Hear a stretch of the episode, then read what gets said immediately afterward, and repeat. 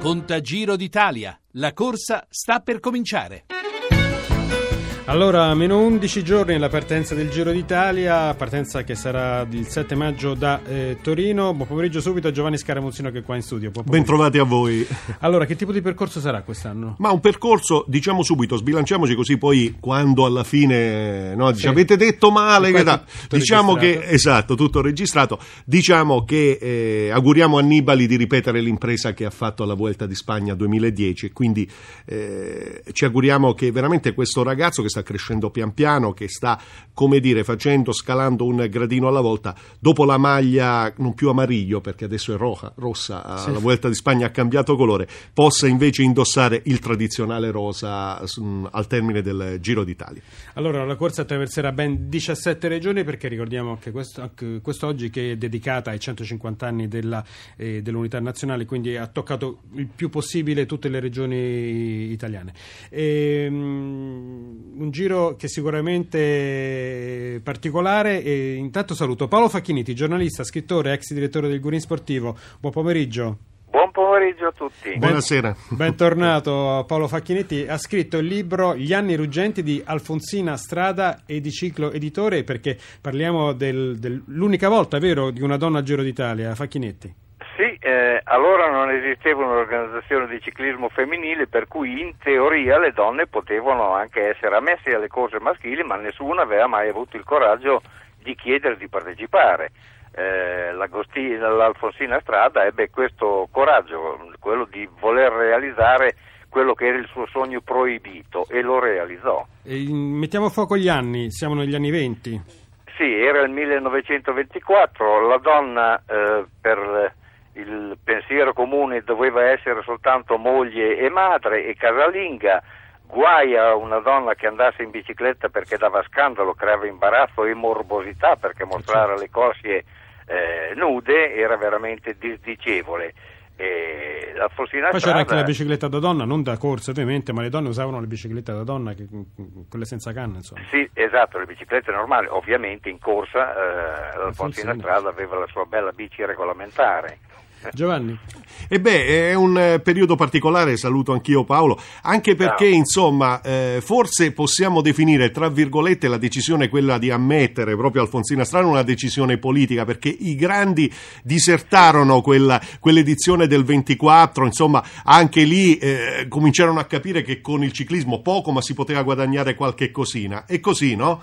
Certamente, infatti eh, fu ammessa diciamo per eh, mancanza di, di, eh, personaggi per cui pensavano gli organizzatori eh, del giro che la presenza di una donna eh, eh, potesse calamitare l'interesse della gente. Non avevano molta fiducia perché i più fra gli organizzatori pensavano qualche tappa e questa si arrende se ne va, ma l'importante è farla, presentarla all'inizio perché era un giro di 3600 km in 12 giorni, tutti pensavano che il famoso sesso debole, fra virgolette, non avrebbe re- resistito. E invece, invece, tra l'altro, Alfonsina Strada è stato oggetto di, di libri, ma anche, anche di canzoni.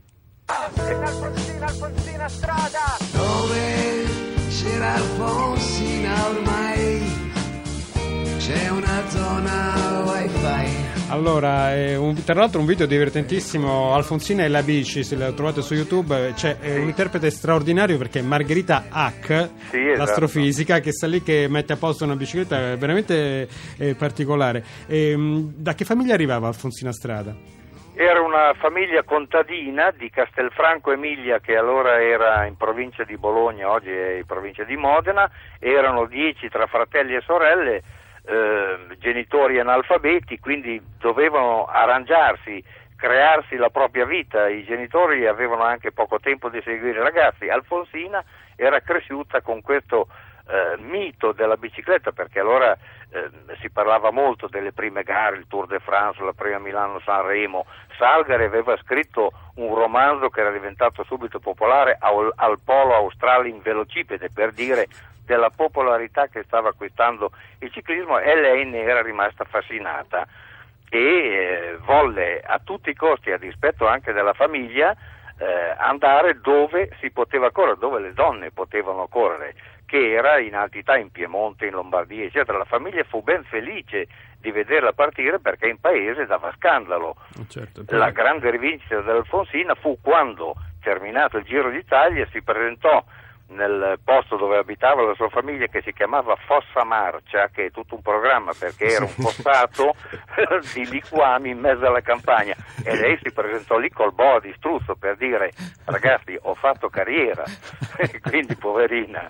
Partì in bicicletta, tornò col boa di struzzo. Giovanni. Beh sì, sono, sono quelle storie in cui, non so se Paolo è d'accordo, in pratica ci si rende conto anche di come lo sport mh, abbia eh, in un certo senso dato una mano a eh, fare il salto del fossato, ora, ora, ci vuole. Io ricordo ad esempio che, eh, e lo abbiamo anche ricordato nel corso delle precedenti puntate, che ad esempio quando oh, Zoff ritornava a casa il papà gli dice ma tu veramente ti danno i soldi per parare, no? Eh, lo ha ricordato, sì, sì, esatto. lo ha ricordato Ormezzano, Ormezzano, mi sì. sembra, no? E allora adesso le parole di Paolo Facchinetti ci hanno riportato lì, in pratica era anche, eh, non diciamo una rivincita, ma un segno distintivo, quello sì, era negli anni venti, ricordiamo il fascismo ancora non aveva preso piede, magari dieci anni dopo, forse Paolo possiamo azzardare che sarebbe stato davvero difficile per Alfonsina Strada, maglia rosa a parte che fu istituita nel 31, prendere parte al Giro d'Italia. Sì, sarebbe stato difficilissimo, tant'è vero che eh, dopo il giro del 1924 lei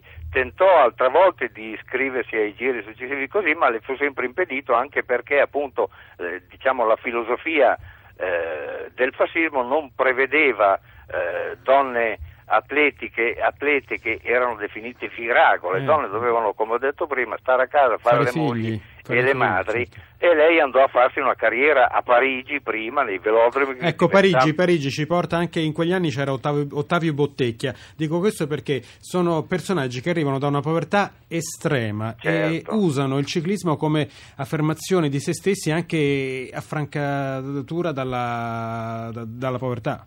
Certo, dalla loro condizione. Bottecchia proprio in quell'anno vinse il Tour e fu il primo italiano a vincere un Tour.